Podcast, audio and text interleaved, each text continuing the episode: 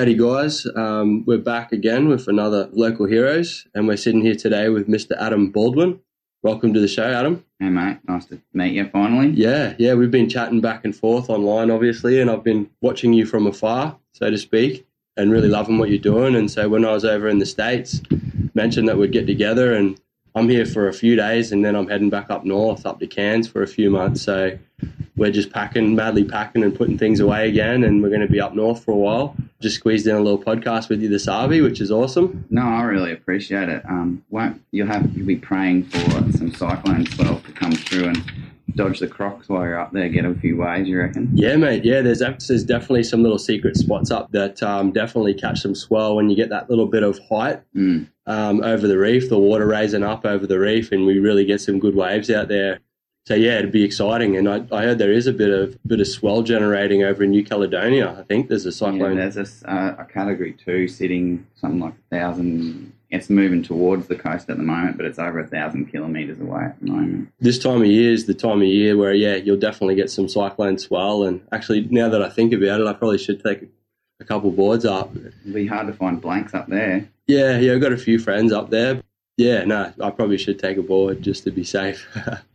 You'd be crazy if you didn't. Yeah. So, Adam, I guess what caught my attention on your Instagram and sort of what you've been putting out is, and, and what I'm really interested in is the fact that you've been making surfboards from either recycled materials or, or laminating materials together. So, essentially, throwaway materials, stuff left over that people would generally send to the tip, is what you've been building surfboards out of. So, that's pretty exciting. So, where did that, where did you sort of get the idea or the motivation to start doing that? it kind of comes from the fact that I feel guilty spending money on things, but also it, when I started having some success and being able to create things that I felt felt as good under my feet as any of the boards that I'd had before, and they were coming from materials that essentially they're destined for the tip.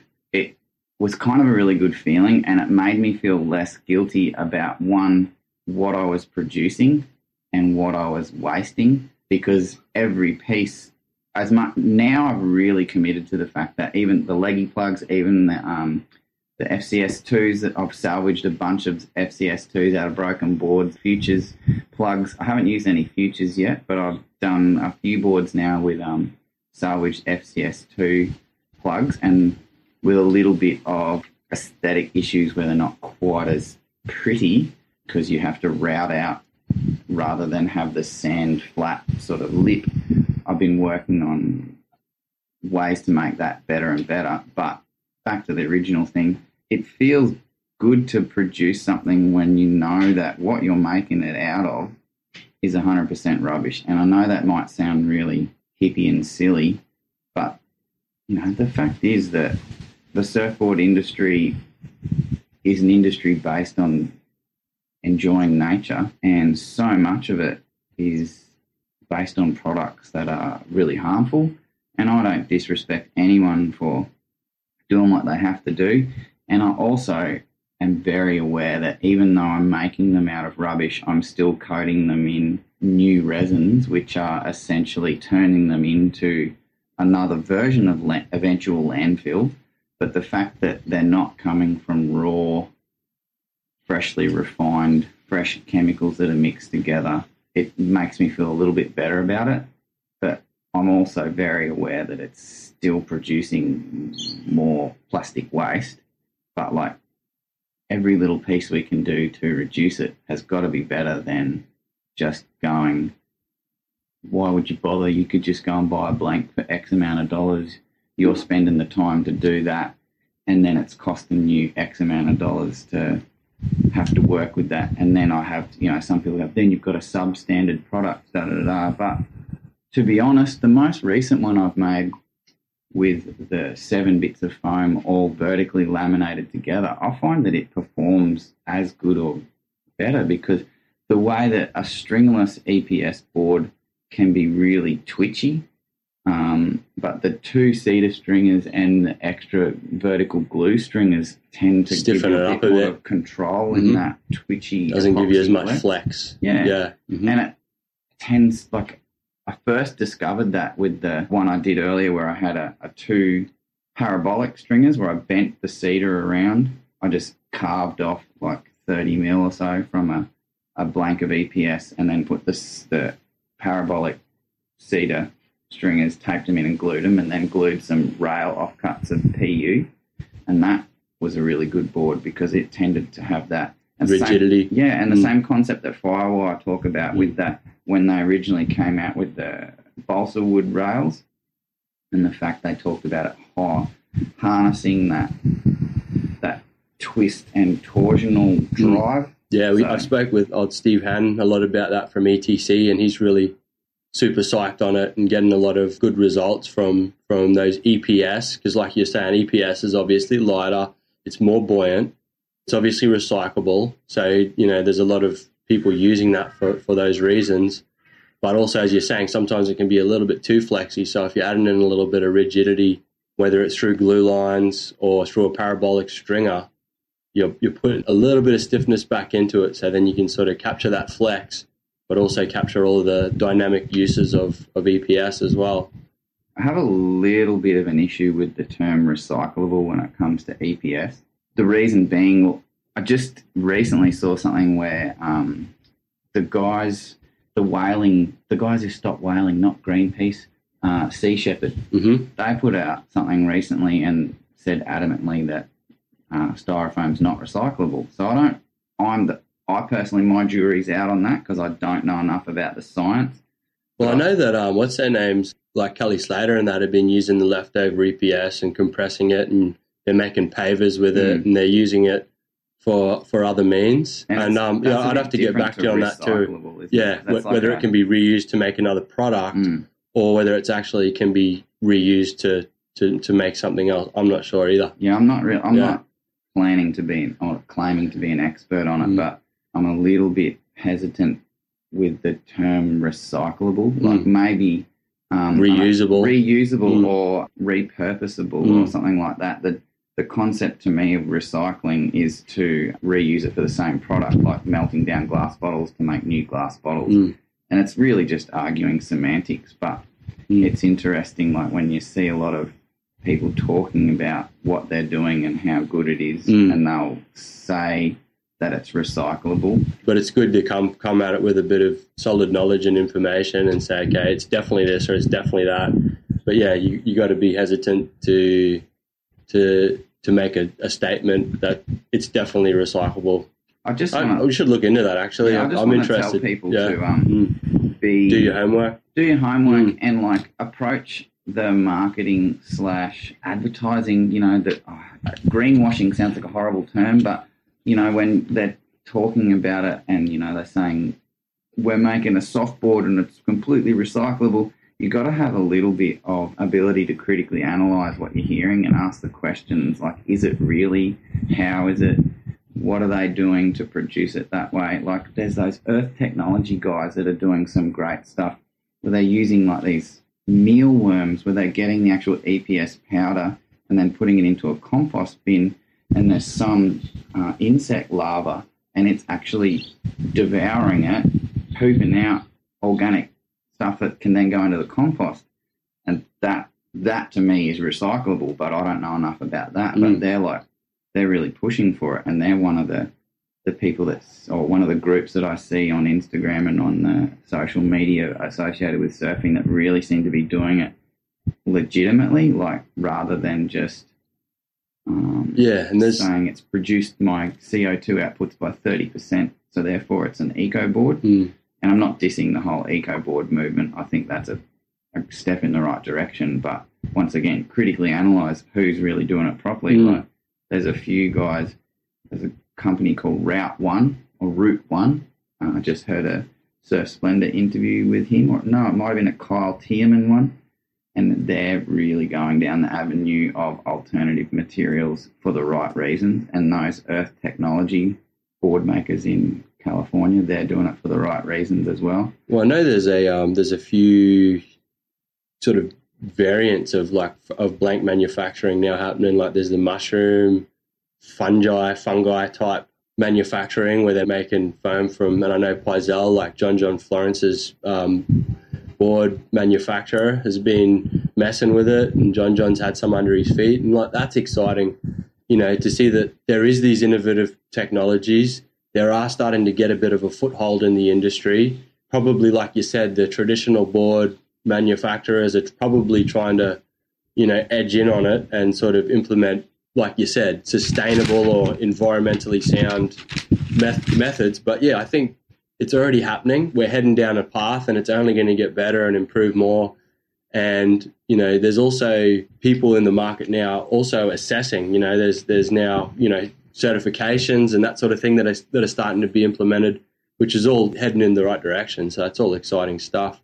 But like you said, it's a matter of assessing what you're doing, being self-critical, and being self-aware, and saying, okay, well, how can I improve this? And every step, every board that you make improve it a little bit, improve it a little bit, and and as you get further down the path, then all of a sudden you are making something that's a shit ton better than what it was, and a whole lot better than just buying a, a traditional board.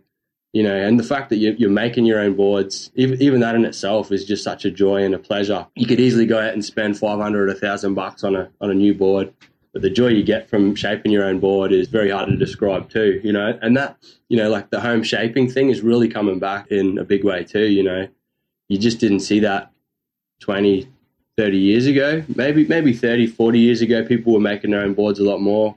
But there's a big a big return to home manufacturing, to shed manufacturing. And you know, the sunny coast I've I've noticed after sort of being away is it's a real epicenter for what we're talking about. You know, sustainable boards, recyclable materials. I really feel as though guys like Tom Wegner, yourself, you know, Steve Hand, there's just a bunch of guys that are really sort of forward thinking and utilizing contemporary materials and really trying to push the boundary of, of what is sustainable, of what is an eco board, and really sort of pushing further forward. And it's all exciting stuff, you know. It's so, quite a privilege to be in this area and be surrounded by people who are are open to looking into it. And what I've yeah, noticed, I didn't I didn't realize that till I was away and mm. coming back, and now I'm like, wow, I'm very grateful for for this for what we have in this area. Yeah, and like I find that people who are interested in making a difference are really open to personal communication and sharing. Like Tom Wegner came to school and talked to the kids, sat there and really talked about how that other area, like people in Taiwan and USA and um, Japan, are all looking at the Sunshine Coast for, and they're looking at people like Steve, they're looking at people like Tom, because they're they have a real. Well, Tom obviously has a real sort of worldwide notoriety to a certain extent. Steve's starting to really make a bit of traction, which is really exciting.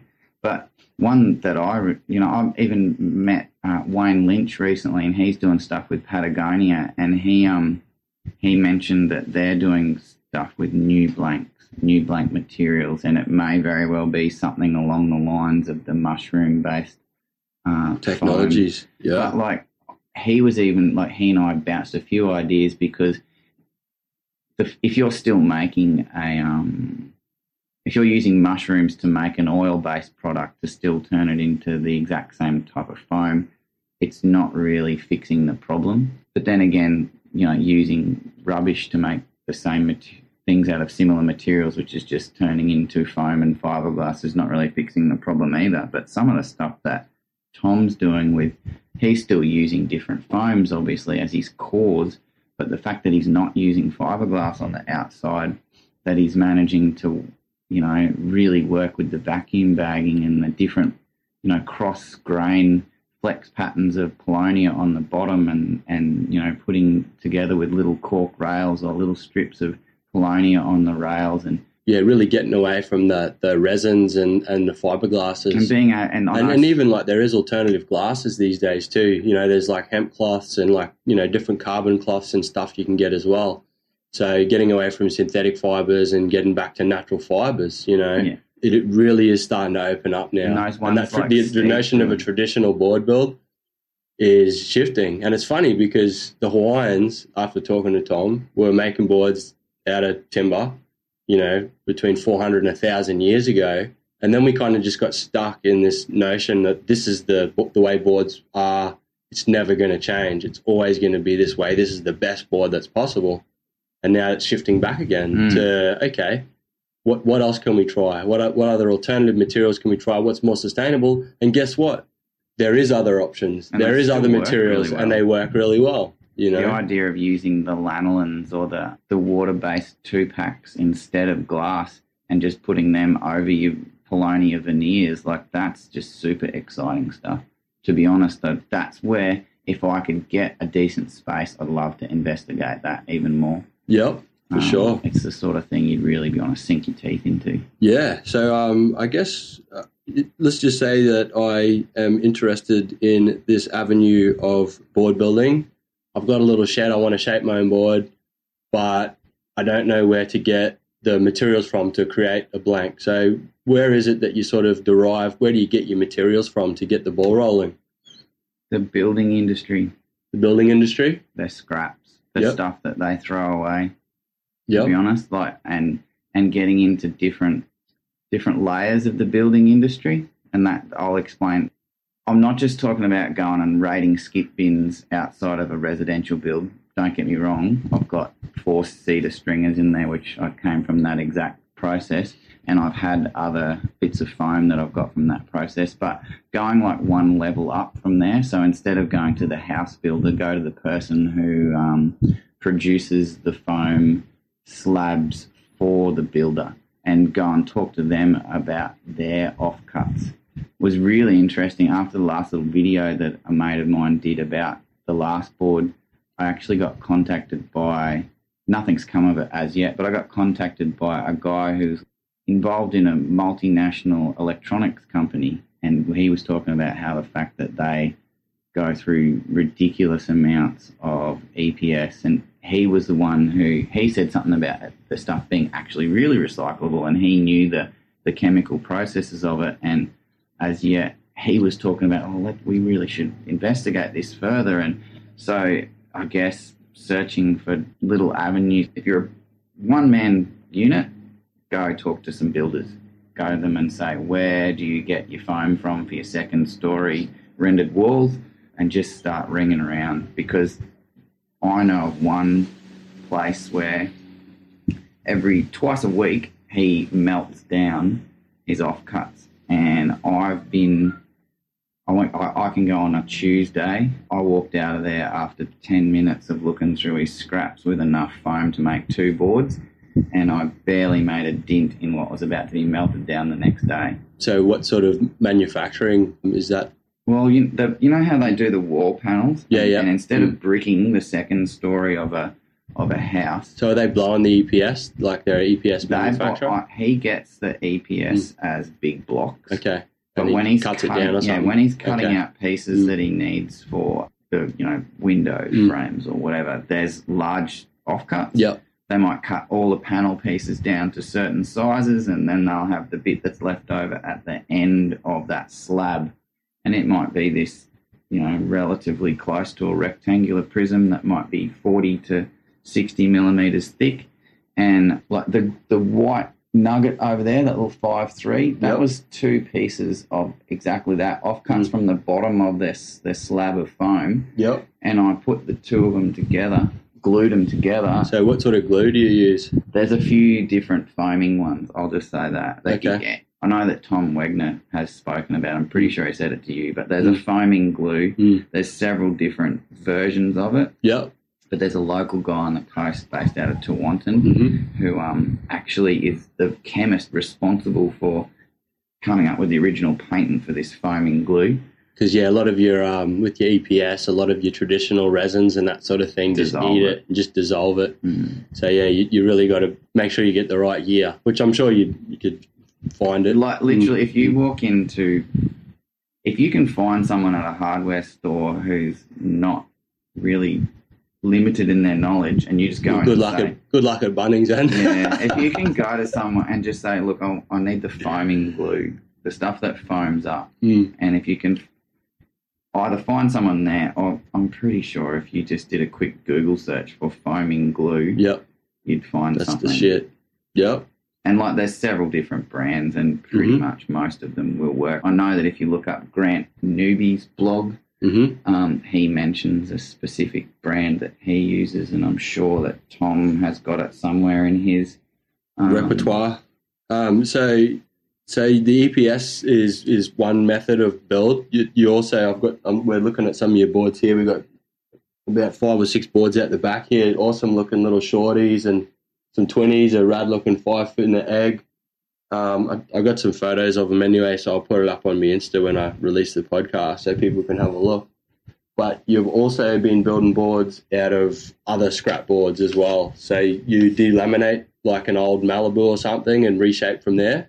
Yeah, and that that's nothing new. People have been stripping down boards and Mm. making new boards from old boards since the shortboard revolution. So it is nothing new, but it, it's not something that's commonly done. It does create its own limitations because you are shaping into the deck and you're moving away from the the harder outer crust of the original blank. So you can come into some issues. Get issues into a bit of soft, yeah, softer into the areas. softer yeah. foam, so Mm. you will at times get a little bit more um, deck depression. But or just put a deck patch in, which which I've done before. Like I got an old seventies single fin. It was like a Brothers Neilsen, and it was just cork. The back tail of it was just smashed to pieces, and it was it was not repairable back to original. So I did the same thing, just gutted it and and reshaped it. And yeah, I found that it was a little soft um, in certain spots. But yeah, I just put some carbon deck patches but if where you're you're smart going to be. about it, Mm. and you ha- if you know enough about surfboard construction to use a slightly heavier cloth Mm. and put a bit of a patch in it, or there's some really exciting stuff that some of the Australian manufacturers are doing with new hybrid cloths. Are actually through. There's a company based out of Melbourne called Colan. Got to be careful how you say that. And they Colon. Colan. C O L A N. Yeah, I've Yeah. been watching them too. They've been doing some really good, like variety, Mm. like a whole bunch of and different forms. Sanded Australia are one of their like they'll sell directly to a board builder. But if you're a backyard hobbyist who wants to try something because you've got some soft foam that you want to work with and you want to reinforce the deck, if you look at the top of the one with the double stringers, you'll see that it's got one of the the basalt Innegra Yep. um, composite weaves, and it will in like it doesn't add extra weight because it's no different to a four ounce cloth for how much resin it holds, but it adds a significant amount of uh, impact resistance. So if you do want to, like you know, with the egg that I'm looking at at the moment, because I got an old mal donated to me, I know that I'm going to put some of that composite weave as the bottom layer of cloth on the top. So I, I can, instead of putting just two ounces of, sorry, two layers of six ounce and making it a bit heavier, I still will be able to just do a layer of this. I think it's three and a half or four ounce composite weave and then a layer of four ounce over that. So it's no different to a, a four four um, Your board. traditional board, Mm, or yeah. like a commercial board. Yeah. But like you know, I talk I talk about the limitations being that it might be a bit of soft foam, but I could guarantee that every single four four rack board that you get, um, It's been CNC'd. It's the same. it's going to have similar the issues, Yeah. and they're not Mm. they're not thinking about putting extra Yeah. cloth on the top of them. No, there's no, there's not even a thought process that goes into it. It's a Yeah. CNC machine. It's eating in. It's it's doing whatever whatever the machine does, and they're just glassing it and moving on. And I'm, I don't have a problem with C and, mach- C and C machines. And I, I guess sometimes, you know, I have just done straight up strip backs where I then go and get into a room, strip it back, pull the glass off, get the planer out and the sand blocks and go to town on it. But I more recently have started looking at doing the strip back, then taking a bunch of measurements off the existing blank and then going on to one of the Shape 3D shaping programs and then designing a board that's got the best lines that I can fit into that existing blank. Which, Yep. you know, some of the purists will be, oh my God, you're a sinner. Mm. But um, at the same time, I don't feel too guilty about it because of the fact that I'm just trying to create the best product that I can, but I'm creating it from stuff that would either end up in landfill or at the dump shop Yeah, I think the consumer is pretty comfortable with a CNC board. How do we know that? Uh, because pretty much 95% of the boards on the market now are CNC and people are happily buying them. Mm. So, I mean, there there is dudes that will only buy a hand-shaped board, but those dudes are usually older guys that probably came up in the 70s and, and have got the mind or the, the idea that, yeah, they want to support their local shaper. They want to buy something that's handmade or hand-shaped. And there is a, um, a market for both, I think, you know. There's there's a market for the CNC board, and the, and now there's a market also for the handshaped board. You know, dudes like Ryan Lovelace, you know, they market themselves on that Mm. that their boards are hand shaped. So there, there's guys that are that are doing really well for themselves doing hand shaped boards.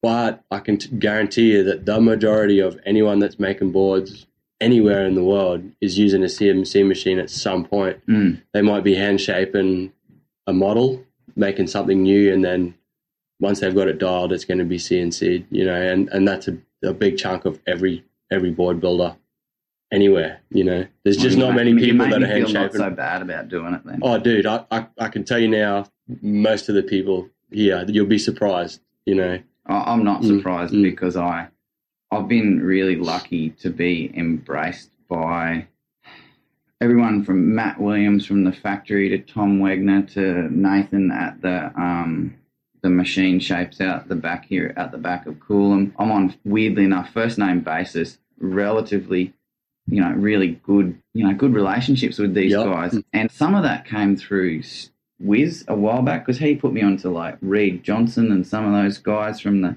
the Little Cove boards up in Noosa. And, and then I guess through a lot of people are making connections through Facebook and the like. But yeah, I, even when I went down to Manly and the guy from down there, uh, Dan from DJB Surfboards, he let me use his glassing bay and donated me the old snapped mallet to make the board down there. Like pretty much everyone is using CNC at some stage of their production. Some they are still like looking at hand shaping a few boards here and there, but like if there's people out there that are seriously trying to do it for a commercial, particularly in Australia, if they're trying to do it as a real commercial business rather than just uh, as a hobby. as a hobby or a, a love sort of Mm. thing. Pretty much all of them are using CNC, Mm. and I I don't really see a huge issue with it. I'm not that much of a purist that I'm like, oh, it's uh, it's got to be hand shaped or it's nothing. Yeah, I mean, even like the with the different methodologies now, like a lot of dudes use hot wire machines, and and then they'll just sand it down. You know, Mm. they'll have templates. I know Steve that does that, and it just reduces his contact time to to half. You know, Mm. and like you said, if you want to try and make a board that that is competitive and saleable in a in a world where yeah we are competing with China, where we are competing with you know with board builders from Bali and, and everywhere else, then yeah, you really do have to sort of figure out ways to make things a little bit quicker, a little bit more affordable, a little bit more efficient, you know. There's been profile mm. machines around since I can remember seeing a thing way back where was a profile piece on, um, as in a video profile piece on Wayne Lynch, and he had this big thing set up where he had these rocker jigs and he put his blank on the thing, and then he had a router set up with a piece of timber going across it and a big wide bit on it,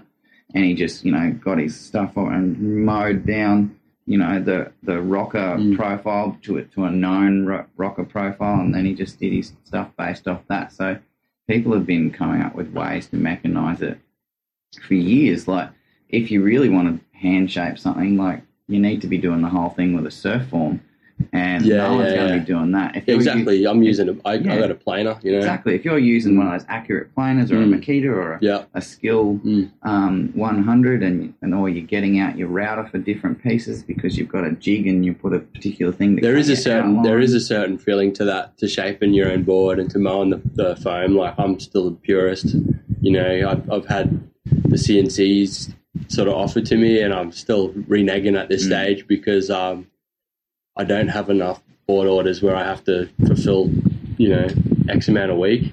Mm. I I just love the feeling of using a planer and hand shaping and just really getting my hands dirty on every inch of that board. And I feel like that does trend. it sounds a bit hippy dippy, but it does transcend into the board, I, I believe. And each board is unique and individual. But yeah, once again, like you said, it's horses for courses. And maybe if I had 100 board orders in front of me, my fucking motivations would change Ah, pretty quickly. You absolutely. know what I mean? But then I'm So- doing, I'm hand shaping as well. Like Mm. I'm hand shaping a bunch of hand planes out there at the moment. I glued together beats of timber and sanded one up, you know, over a, an hour, a couple of hours here and there. And I, I don't.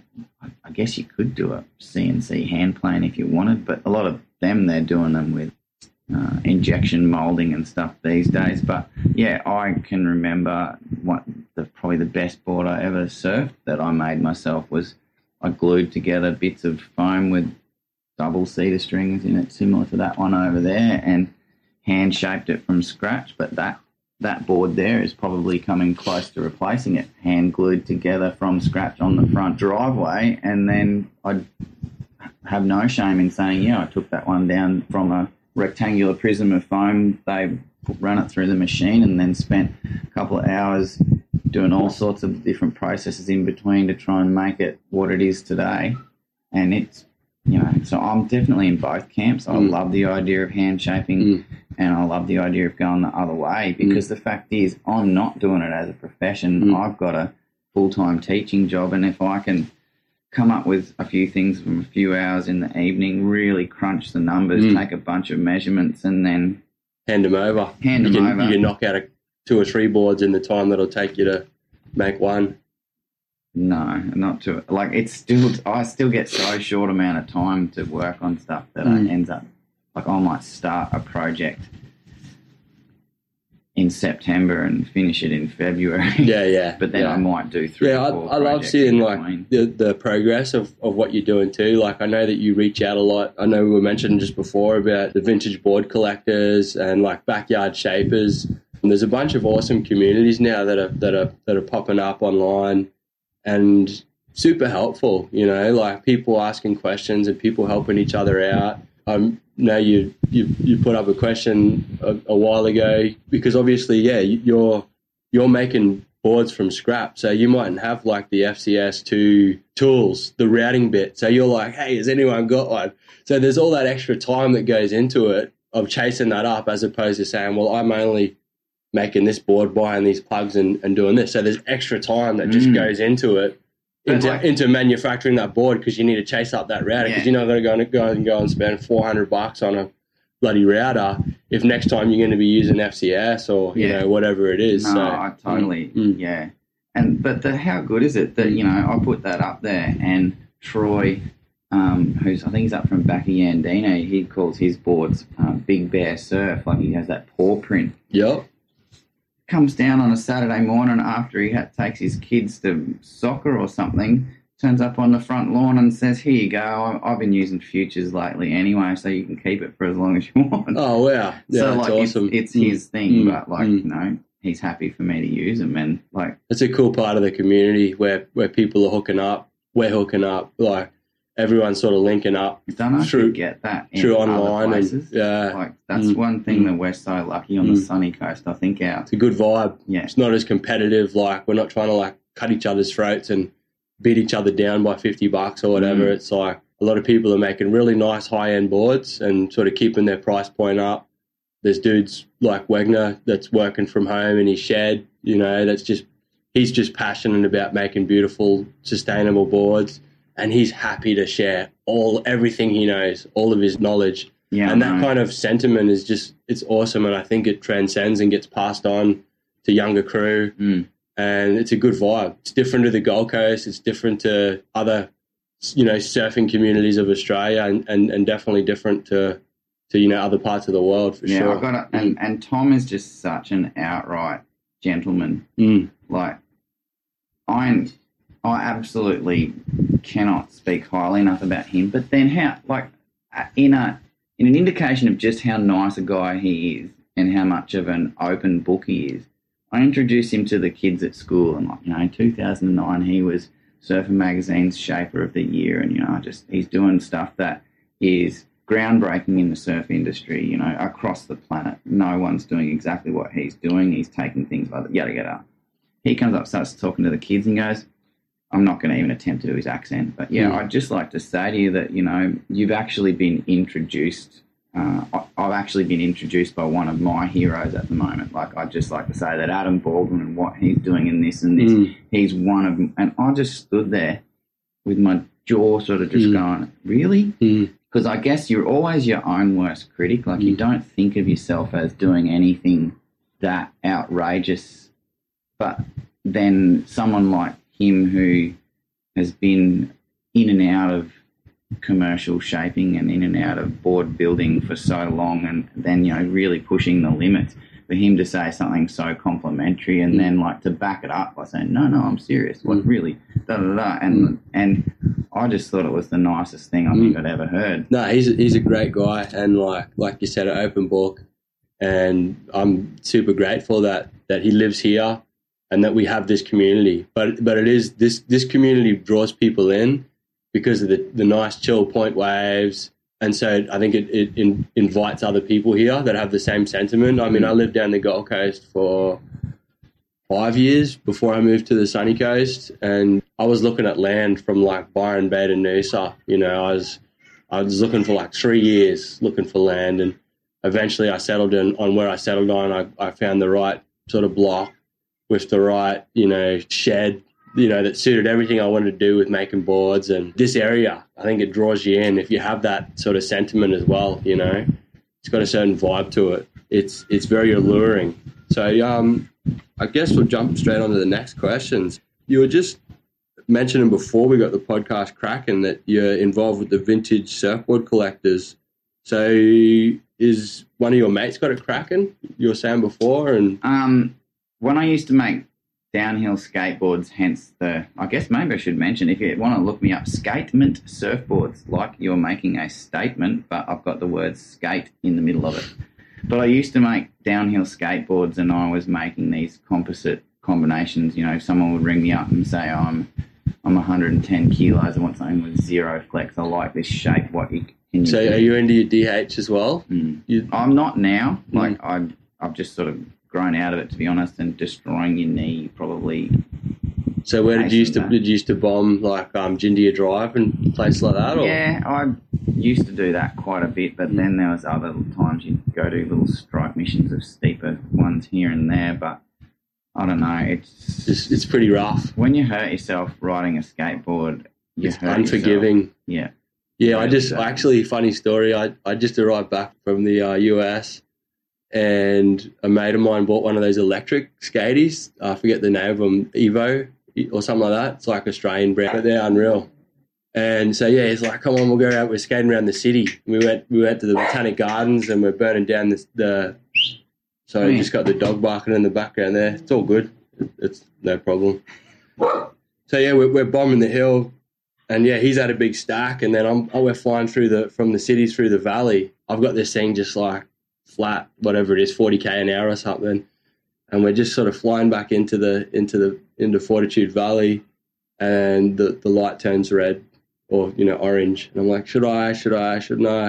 Like, no, I'm gonna put the hit the brakes, you know, slow down. So yeah, if you're going from like 40k an hour to like just slowly trying to tap those brakes, like she's all over Mm. Going straight over the hangers, just got like bark off and just eating it. And it would have been so funny. It would have been classic for like anyone in the cars just watching, just like, yes, you know. It's like watching kook slams. You get a bit of joy out of just watching people get smashed, you know. And Yeah, absolutely. yeah, I'd, I'd, it would have been great. But yeah, you do. It's, it's unforgiving, but it's still fun, you know. Just Yeah, that- I still ride a skateboard Mm. here and there. I've still got a couple. Of, I've got one of my uh, like custom boards I actually made for someone I was. I had a few people I made boards for that. Like one guy uh, rode through South America and did like all sorts of things in the Andes, and another guy raced through the the European leg of the World Cup kind of thing. And it's funny, a lot of like they end up getting picked up by other people. Like Rob ended up getting picked up by at the time was Fibretec, and then Tim's been picked up and rides for IXO, and they make these high end graphite creations. But yeah, I don't know. It's not really. There's a hell of a lot of work in it, and when I moved the last time, I just all my molds and stuff like I can't keep carrying these things around, so they're gone. I know I can make them again if I want to. Mm. um, but I have to start from scratch. So, so with the, with those skaties that you were making, it was like you'd laminate together like thin layers of like pine, or what were you Us- using? Essentially, the biggest issue was finding single layer veneers Yep. that were. Um, I used even back then. I was had the you know the environmental thinking because I'd found a company in Ipswich, so I was getting locally produced materials, and I was using white birch and hoop pine because those were the logs that they were able to access. And then I was customizing the different composites in between the layers with like different variants of boat building uh, weaves and some carbon fiber, depending on who or how heavy the person was and what they wanted it for. But anyway, back to VSC or the Yeah, yeah. Sorry, mate. No, went, that's went okay. off fucking topic there a little bit. no, Yep. it, yeah, vintage. So the yeah, vintage surfboard collectors. you can go. Yeah, we can go and we can do whatever we you want. Yeah.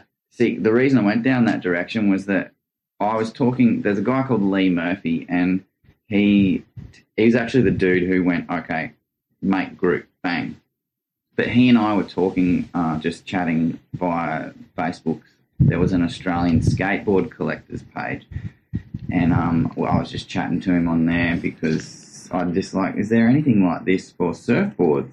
We both sort of had a bit of a search around on the Facebook search and on the internet, and we were like, no, there isn't we should make one. So I had a bit of a chat, and I was like, okay, so yeah, okay, I'll get onto it tonight. And and next thing you know, he puts it up, and he's like, contact, yeah, okay, I'll you know whack you down as a as the admin. And never met the guy in person. Like he's a really seems like you know he and I have good sort of chats on Messenger every now and So then. So you still haven't to still this not day? met him. No. Okay, right. So When I you went- guys were both like the admin Mm. and you like use chat and stuff, but you've never met in real life. No, that's never classic. met. That's just like it's just the true essence of like the- beauty of the of the internet and the connectivity that we have. Yeah, I- like, I got two- some crazy two, stories. Two guys yeah. with a shared passion that Mm. just were like, yeah, there, there needs to be something for surfboard collectors, and and next thing you know, it's seven hundred members, and then it's seven thousand members, and then it's seventeen thousand members, and then it's twenty seven thousand members, and now it's like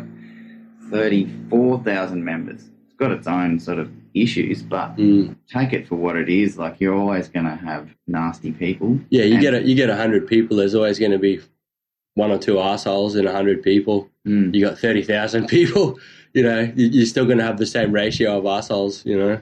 But I, I find it, it's been really good. Like, there was a little bit of angst at one stage with a breakaway, a breakaway copycat kind of group with some people that tried and still have been, you know, causing issues. Some other guy registered a business name of Vintage Surfboard Collectors, and then because he'd started a rival group and called Vintage Surfboard Collectors Australia, and uh, yeah, it was just weird. So what he was trying to like muscle you out or something, or like take over or something. liked the fact that we were not wanting to make money out of it. Oh, Like, so he was trying to make it like commercially viable or whatever.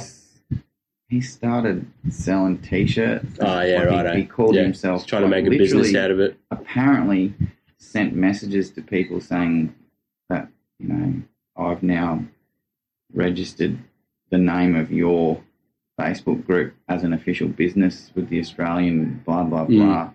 And I probably shouldn't say anything about it, but it was just strange. But it sort of died away. Like every now and then, people have a bit of a whinge about this particular person, Mm. And I just stay out of it because I just don't want to Mm. ever be caught up in some sort Bullshit. of drama. Yeah, Yeah. you summed it up.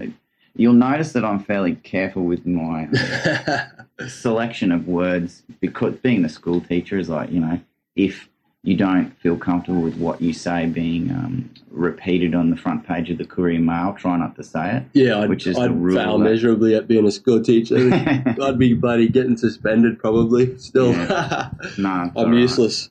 I'm from North Queensland. It's every second word is is um, usually a swear word. So so yeah. So the vintage yeah surfboard collection collectors. I, I didn't actually when I rolled up to I didn't realize that you were involved with with that. But um, yeah, it's an awesome thing. It's an awesome community. There's so many good communities. Even being from from North Queensland, there's you know there's a local community up there called the Cairns Reef Surfers, and same sort of deal. You know, the guy that runs it is very cautious about who he sort of selects and lets people through and tries to filter it. But it's an awesome community of, of guys that are now getting together and going and surfing the barrier reef, you know. Mm. And so if there's swell around and They're contacting each other. Yeah, guys will- guys will hook up and- yeah, exactly. pooling their resources. yeah, and that just never would have existed. It just it just you just you don't have that capacity to to interact with that many people.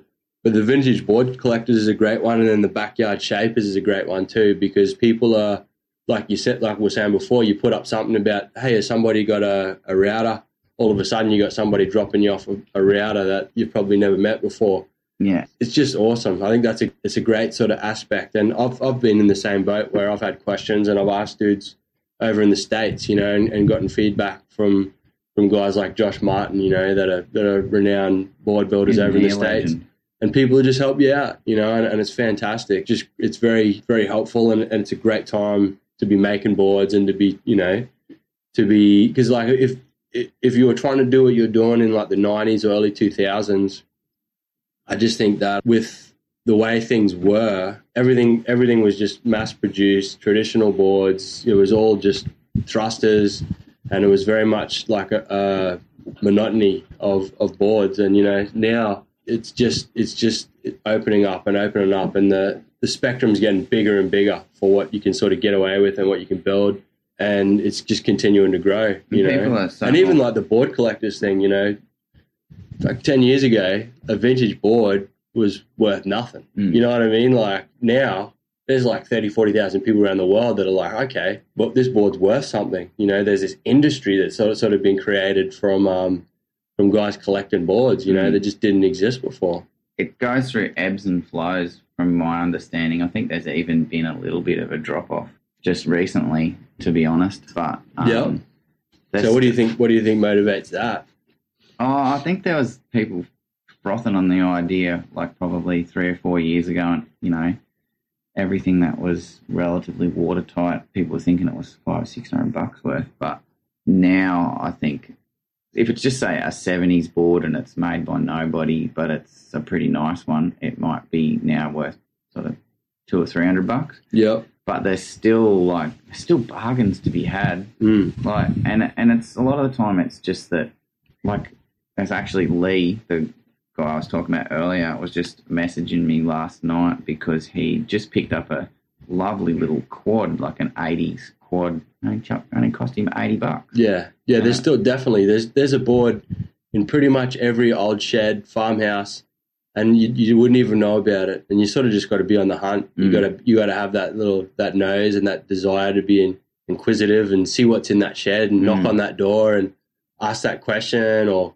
go to the dump and sniff around there because there's still boards everywhere. Well, know? i scored a, a lovely alan Byrne Byrning Spears six six by 19 glass on fins got it from the dump for like 30 bucks yeah, it had a, a fin that had been replaced, really poor repair job, and you know nose and and dings on the um the swallowtail. But like I'll show you it in there. Like Mm. I've actually took it back to Dale Wilson down at Byrning Spears, and he replaced the fin with an actual properly foiled AB style side fin, and actually set it so it's on the right angle and Mhm. not one sitting like this. But yeah, Mm. it was.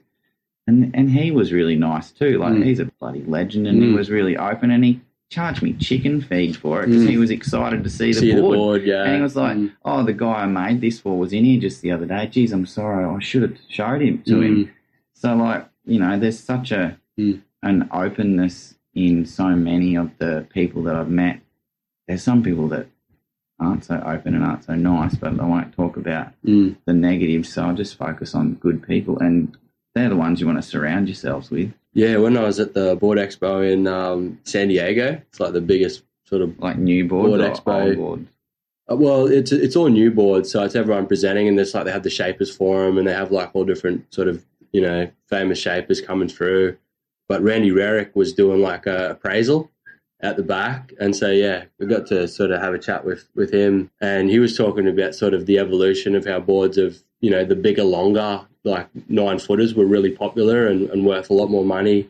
But now it's sort of coming back to the shorter boards from you know the sort of late '60s to through the '70s that are coming more in vogue Mm. because you can collect more of them, you can sort of fit more of them in, and You know, dudes real- like you know the Gerry Lopez sort of singles and shit like that are becoming more more valuable than the older sort of bigger nine foot boards and that from You should see the little five six transition board I've got in there. It's really beat up and needs some love, but I kind of picked it up cheap off a guy from um, Vintage Surfboard Collectors who's actually on the sunny coast, and it's yeah five six real down rails, real sharp. But it's like it's when the shortboard revolution came in and they went smaller and smaller and smaller and smaller with and they sort of they've got those eggy sort of ones that late sixties to like really early seventies. super rolled They bottom got- and shit. yeah, it's a bit rolled on the Mm. nose, almost flat, like through Yeah, the pretty middle, flat, okay, re- a really rolled deck. Mm. But the cool thing about it is like they got down to that five six sort of length and went, oh, we need a bit more rail to surf the points because at that stage McTavish and everything was wanting to surf Noosa in the past, so they started going out into those bluebird thin tail Mm. like wide point up front. So it's Mm. almost like shortboard revolution went down to this point, and that board in there, it's, It's like it's the pinnacle of it. yeah, it's like Mm. a Ken board. So Mm. they were based on the Goldie. Goldie. But yeah, like yeah, I got I got one of those as Yeah, well. that But it's more rolled was- bottom. Mm, Like it's more in the pintail, super rolled bottom. Like might have been like late sixties, I think, and maybe yours, by sound of it's maybe early I seventies. think yeah, someone might. I think it's about seventy one or something. Yeah, but the yeah, thing is, it's yeah. like the boards went shortboard revolution, got to that point, Mm. and then they changed direction mm. again. So it's like the extreme of the sh- like the end point of the Mm. shortboard revolution. So it's kind of got a bit of a, a soft spot in my Mm. sentiment because Mm. of that, and not because it's not shaped by That doesn't matter a shit, fancy, man. I, I think like you you got something that's just a cool shape. It's got some channels in it, the twin fin or something, and it just it just shouts that era. Mm. You know, the twenties, like the twenties are back in a big way. You know, Aye. Um, and it's awesome. But you know, if you get something that's just got fucking two two nice fins in it and a, and a channel on the bottom of it, it doesn't really matter a shit as long as it's watertight. You can take it for a paddle, and Mm. you, you know you're surfing a bit of history. You know, and that's awesome. Am I allowed to ask you a question? Sure. And I'm maybe I'm off base, but what happened with the McCoys that you made some like, or you glassed and painted up some Yep. some reproduction ones? Yeah, what yeah. was the story with that? That was a while ago now, but yeah, yeah, that was like my first sort of eye opener, Mm, mm. and that was back with a slightly different branding. Yeah, yeah, yeah, That you do. yeah, I'm not yeah. sure if you want to mention. Yeah, that, yeah, I mean, what I- yeah, happened with yeah, the, I- I um, can- I can elaborate. thing? Yeah, I can elaborate on that for sure.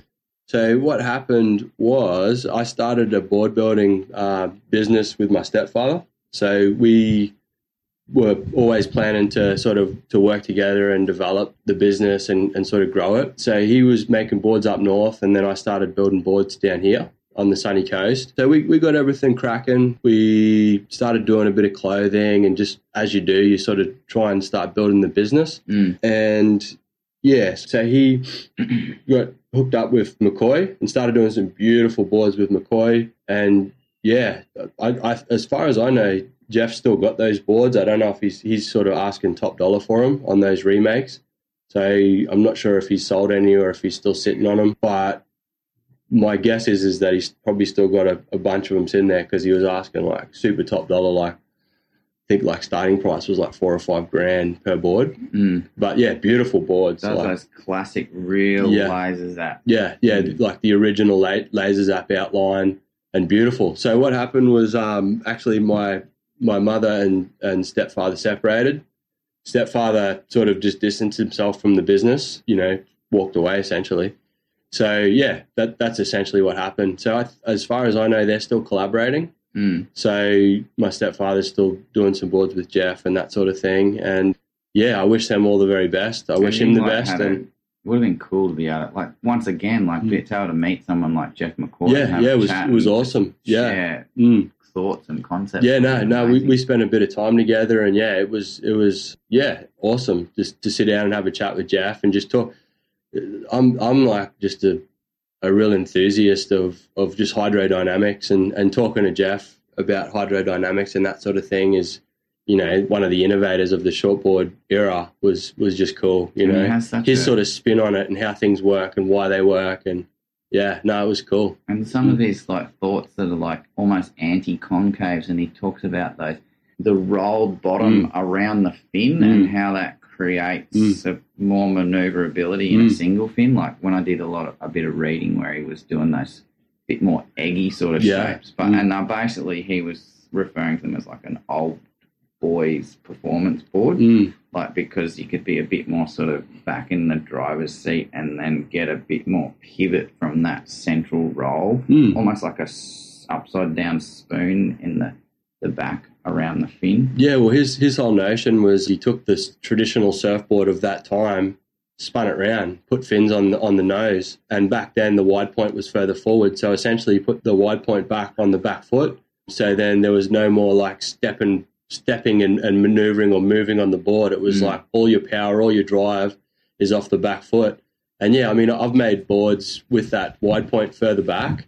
And yeah, it works fucking incredibly. Like you, you got all of that sort of volume and float on, on the back foot. So all your drive and maneuverability is is on the back foot. So it, it works, you know.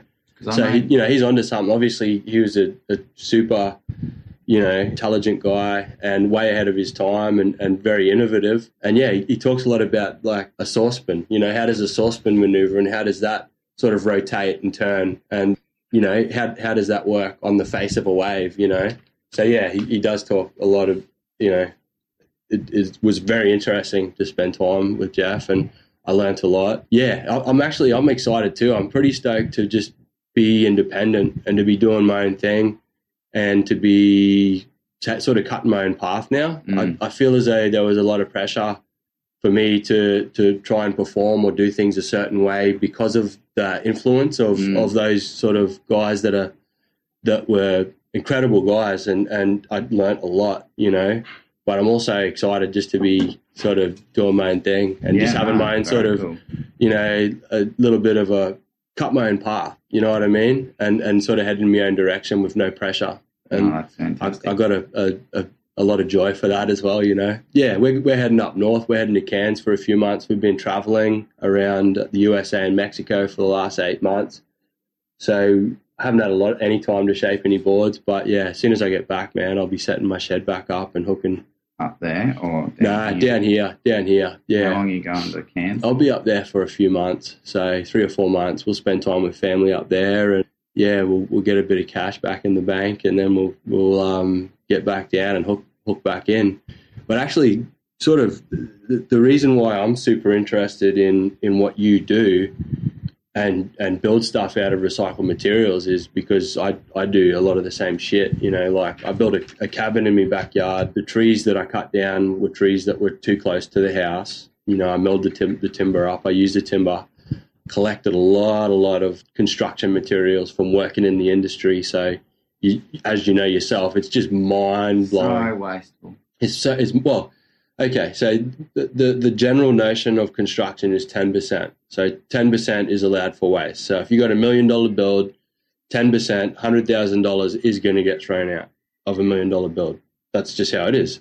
You know the bigger the build the more that's going to be thrown out you know? So i mean being there and just having the mind the mindset that i have of like always putting my hand up and just taking this and that like collecting beams collecting you know, aluminium windows and like when yeah, one day when you get some time you'll have to come down and check my house out. But pretty much everything I've built at home is from recycled materials. materials, exactly, yeah. dude. And and I just get so much joy from that. And everywhere I look in my yard it's it's from stuff that that we've that we've sort of developed and, and built from waste essentially.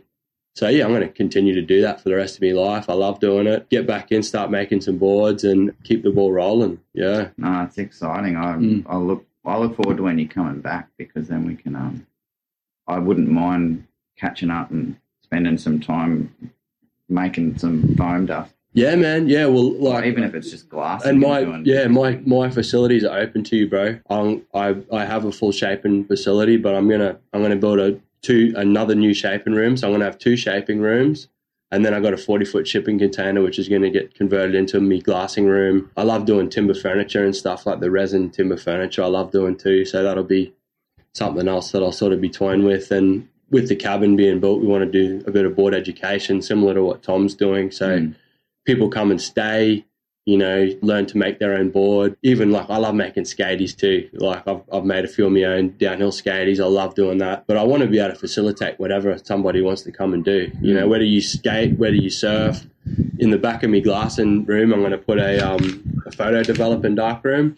So yeah, you, you can be a, you can come and stay with us, and if you want to develop photos, you can come and develop photos. You know, and just be able to facilitate whatever somebody wants to do on that given day, on that given week, and and provide support and a bit of knowledge and and after a week of somebody staying with us, they can walk away with a surfboard or a skateboard or some some beautiful black and white photos that they developed themselves. So Yeah, that's the, Mm. the photo thing's cool because Mm. Tanya, my fiance, she when we first came back to the coast after doing country service, she was at a school on the coast that had a uh, photography, fine art sort of thing.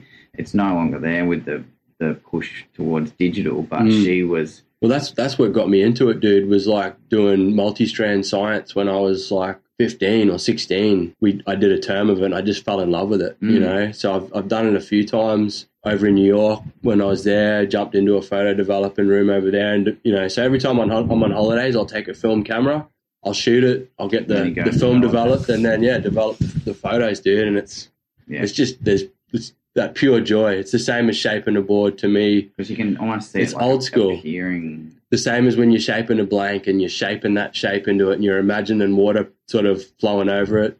It's the same as, as developing a photo. And like you said, the chemical reaction and watching this photo kind of come to life, you Mm. know. So it, there's a there's a similarity, I think, in in hand shaping to photo developing or making your own board or hand making your own your own stuff. It's like growing your own veggies or any of that shit. It tastes better, it surfs better, the photo looks better on your wall, you know, because it's just something that's that's real, you Mm. know, that you've put your hand to. So No, very exciting. I sounds like you got a good setup. Almost looking forward to you coming back. yeah, yeah, yeah, definitely, man. Yeah, like I said, open door to you anytime you want to come out. Is there anything else that you you wanted to sort of mention, or like that you want to leave the listeners with, or could get really almost super cynical on, and hippie feely, but I yeah, know. go for it. Let's do it. Um, try and think about the plastic in your life and cut it out as much as humanly possible. Like, I'm sorry if you buy if you buy a drink in a plastic bottle, shame. you know what's awesome is we went away to the US, man, and just that single use fucking plastics is just devastating. And we come back and it's like, oh yeah, no, we're not, you know, the, the plastic bag thing in this in Australia. And it's just like, I'm stoked, you know. Mhm. It's it's a, it's a little gesture, but it's awesome. It's like, yeah, that's great. You know, they're they're trying to cut out the, the plastic bags And and I just I just Mm. want people to take it seriously. Like from your coffee cup to your plastic bag. Like don't just go to the thing and say, "Oh, it's, it's only fifteen cents. I'll buy six plastic bags and throw them out." That's not the point of it. Don't don't go out and buy coffee. Buy yourself a thermos. Take hot water and a little plunger. And if you do want to buy a coffee, like try and do it minimally. Like Yeah, well, well, like my wife loves buying her coffee. That's like her thing. She's from the states. She loves it. So she actually bought a, a little a cup, keep cup. a keep cup. So now, like on Saturday, Sunday, she, she takes it to her to a little coffee girl at her backers, and how Valentina like makes her coffee, and it's just in a copy that a cup that we just wash and we reuse every time, and it's awesome, you Mm. know. And and that mindset is fucking great, and that's what we need to keep doing. You and know, like you can change your attitude. Like even like this sounds like even when I have leftover food, like I don't we don't put it on a plate and put it on glad wrap. Like we put it in a glass container with a lid and shove it in the fridge. Like Mm. I know we still use a bit of glad wrap here and there, but like compared to you know the attitude of the past of you know glad wrap is everything. It never bloody works anyway because I, I swear they. Some marketing guru said, "How can I sell more glad wrap? Just don't make it stick as well." um, a bit like you know, how do I sell more deodorant? Mm. Put a bigger like ball on the end of Mm. it. How do I Mm. sell more toothpaste? Put a bigger hole in the Mm. end of the toothpaste. Yeah, make make a smaller packet, and then bloody um, we'll sell more of them. Seen that happen over the years. Yeah, so I don't know. I try and. No, that's good advice, though, man. Yeah, it's good advice. Like we shop at Urbackers, and we just try and get our fruit and veg local, purchase locally, Mm. and I, I that that conversation travels a lot through my podcast. Is is how do you minimize your impact, and what are you throwing out, and, and Mm. make note of it. Um, and I think that's good advice. I don't think it's hippy dippy anymore. I think that's mainstream information, man. And I think it's sort of seeping through. And I think the kids are becoming more aware, and then and the kids are like educating the the adults, you know, a lot these days. I get. But as a school teacher, actually, what what's your opinion on that? Um, it's quite depressing because I walk around the school grounds and I see the attitude which of disrespect to the environment, and it's not with every kid, and there's a few of them. Like we're doing a unit at the moment where we're doing research into actually reducing plastic pollution in the But ocean. like, but it is their parents too, right? Because if the parents are buying them these fucking disposables, throw out little plastic muesli bars and shit, Mm. What's, And- what's the and- kid gonna do? Go hungry? Or they got to eat this thing? Yeah, but, But they, then they don't just have to discard throw it. on the ground. yeah, yeah. That's the bit yeah, that yeah. really Mm. disappoints me. Like Mm. we're at Coolum Beach High School, Mm. and it's a beautiful school. We're surrounded by state uh, forest, Mm. and we're like what twelve hundred meters from the beach, Mm. and we're constantly, you know, if I if I walked from one classroom to the other.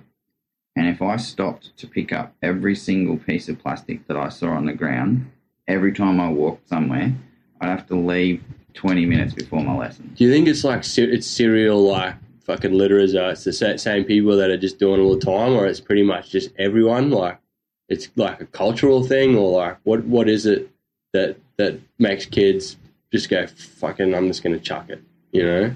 It's just laziness. Mm. It's just there's a culture in that young kids at certain like they'll value their friends and stuff at different points and they'll value their family, but they're also such victims of the capitalist machine Mm. as in like everything from monster energy drinks to mini chocolate bars to tiny teddies by the 12 pack Mm. you know plastic on plastic on plastic on plastic on plastic Mm.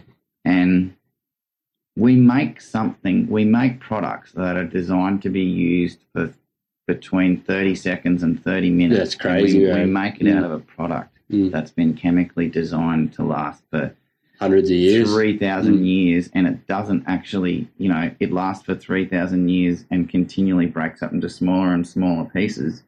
Doesn't actually degrade into its chemical components, Mm. just gets smaller and smaller You chunks end of up with these microplastics in the ocean Mm, and, Yeah. and, because that's where it ends up ultimately in the ocean. and that, exactly. And then and fish then it- fucking every other bit of whales toxin and- that goes into the ocean gets latched onto these things because of the fact that they're like chemical sponges. And then the fish come along and eat that thing. And the whole concept of magnification through the food chain means that the smallest little organism is eating these microscopic little bits of plastic. And then they're just being incorporated into the fats of the next thing in the food chain and the next thing in the food chain and the next thing in the food chain, and then you go and catch yourself a nice bream or a, a mackerel. It's got plastic in its guts. Yeah, it's crazy, huh? And And, it's- we we're, like we're we're eating the shit that yeah it ends up back in our guts, you know. So we're eating the plastic ultimately.